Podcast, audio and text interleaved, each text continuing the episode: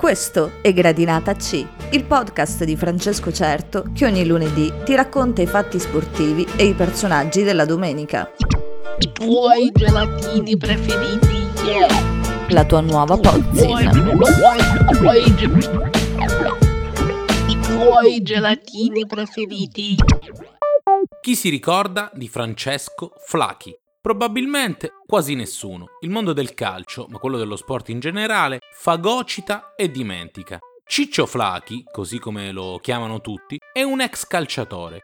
Anzi, è un calciatore, nonostante i suoi 46 anni. Classe 1975. Da 12 anni però non può scendere su un campo di calcio. Anzi, non poteva, perché domenica 13 febbraio Ciccio Flachi è tornato in campo, in eccellenza, con la maglia del Signa.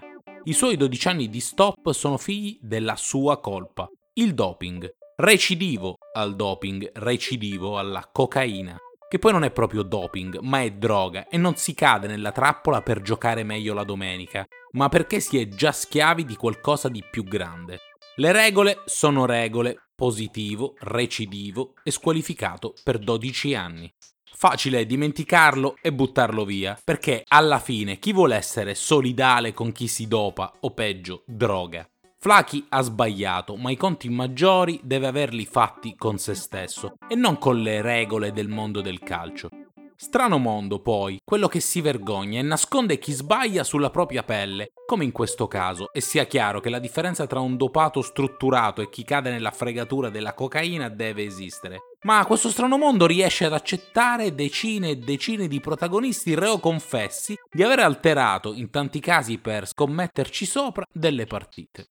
Ipocrisia, forse tabù o forse semplicemente delle gran facce di melma, Flaky è tornato in campo, nel Signa, ha giocato mezz'ora. Sugli spalti c'erano un po' di tifosi della Fiorentina, squadra in cui è cresciuto, e Walter Novellino, che è stato suo allenatore alla Sampdoria. Una maglia con cui ha realizzato 110 reti tra Serie A e Serie B. Meglio di lui solo i signori Mancini e Bialli. Ci sono tante sfumature di calcio giocato. Facciamo un salto indietro di una settimana per onorare la vittoria del Senegal in Coppa d'Africa. Successo ai rigori contro l'Egitto, in quella che sembra una sfida tra due anime diversissime di un continente, così vasto e diverso. Egitto terra ricca, dove i calciatori che restano in patria sono vere e proprie star, che spesso preferiscono fare i falsi fenomeni al Cairo che sudare nei difficili campi delle categorie minori europee, quelle a cui potrebbero ambire come massimo sogno. Ci sono le eccezioni, come quella del mostruoso Momo Salah, attaccante del Liverpool, fenomeno assoluto del calcio e arrivato a un passo dalla vittoria della Coppa d'Africa, fermato dal suo compagno e amico Sadio Mané. Personaggio incredibile Mané, nato nella povertà totale, come tanti in Senegal, passato per alcuni centri calcistici francesi, cacciatori di talenti in Africa, quasi una branca del colonialismo in quelle terre. Il suo primo provino senza scarpe, anzi prestate, da qualcuno che ci aveva visto lungo. Poi al Metz, sotto la neve, una cosa che non aveva mai visto in vita sua. Mesi a non rendere perché infortunato, ma taceva, per paura di perdere tutto. Perché quando non hai niente, pensi che quello che conquisti possa finire subito.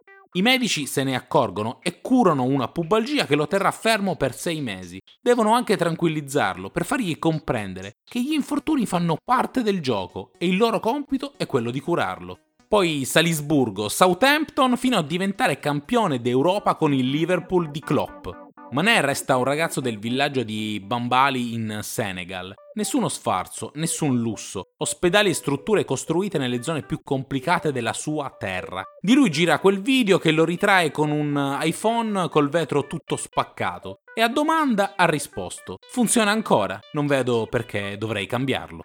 Ancora calcio, con un salto in avanti rispetto alla finale della Coppa d'Africa, cioè nel nostro presente. Andiamo in Italia, che racconta di una nuova capolista in Serie A. Il Milan di Pioli torna in vetta, e stavolta in solitaria dopo l'1-0 sulla Samp grazie a Leao. Vero che all'Inter manca il recupero contro il Bologna, ma le partite prima si giocano e poi si vede il risultato.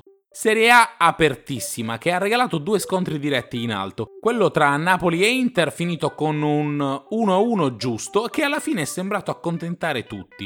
Stesso risultato per Atalanta e Juventus, con la squadra di Allegri che si è salvata in pieno recupero con la testata di Danilo. Prima la bomba di Malinowski, l'ucraino, che aveva rilanciato una bellissima Atalanta e che bravo Gasperini a trovare sempre una soluzione, nonostante una miriade di problemi e infortunati. A festeggiare doppiamente, allora, è proprio il Milan che mangia due punti alle altre quattro rivali.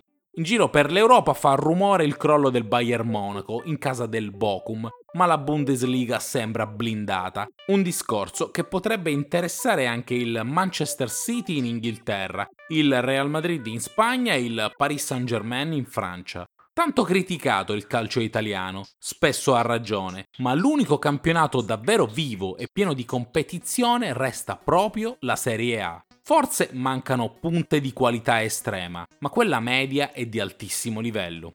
In corso le Olimpiadi invernali a Pechino, ma no, non faremo finta di conoscere il curling o capire le sottigliezze tecniche della discesa libera. Pattinaggio, men che meno. Per la cronaca c'è la Gazzetta o Sky. Una riflessione che fa sorridere, però resta quella di quanto sia ipocrita il codazzo di quelli che esultano per la medaglia d'oro del curling senza avere idea di cosa sia sta specie di bocce sul ghiaccio.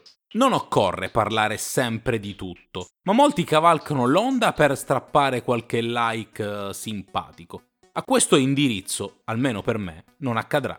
Giovedì torna Journalism, il nostro approfondimento sui fatti della politica e della società. Parleremo di Russia, di venti di guerra e di un uomo come Putin a cui non basta la parvenza di zar. Ora vuole anche i territori dello zar. Le storie sul gas sono interessanti, ma anche quelle dell'Ucraina e del suo sviluppo, e come questi due territori si siano separati col discioglimento dell'URSS, e come le nuove generazioni ucraine siano pronte a combattere per l'indipendenza nel segno di un europeismo maggiore, contrario allo strapotere totalitario di Putin lo stato del Rus di Kiev, le scelte di Yeltsin e l'arrabbiatura di Gorbaciov, che in Ucraina passò tutte le sue estati dell'infanzia, dato che la madre era proprio ucraina.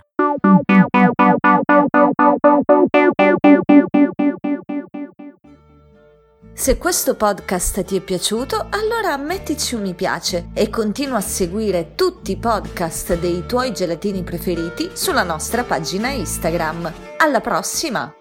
You